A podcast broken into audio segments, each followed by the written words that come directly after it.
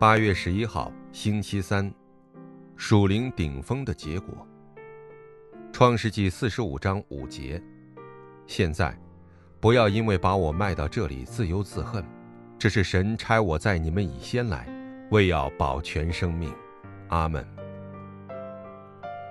因为神照着神的形象造人，所以人都是属灵的存在。神呼召了人为属灵的顶峰。领受从神那里来的属灵力量，救活自己，也救活他人。那么，属灵顶峰要享受的内容是什么呢？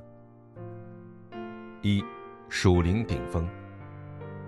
如果没有领受从神那里来的力量，就会被黑暗势力的陷阱和网罗所蒙蔽，成为黑暗文化的奴仆。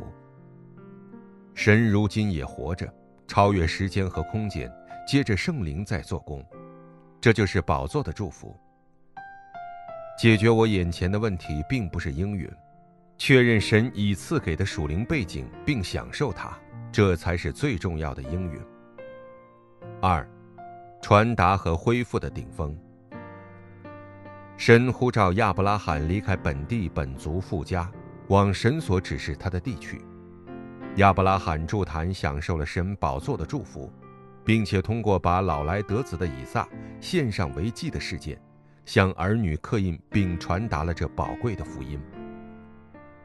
如果不是福音，就无法找到人生的答案；如果不是享受福音的礼拜，就无法得到属灵的力量。我们必须仰望赐下话语，也必定成就应许的神。应许祷告，神啊。你赐给相信你的人属灵顶峰的福分，让我们享受这福分吧，让我们生活的一切都在这里面。奉耶稣基督之名祷告，阿门。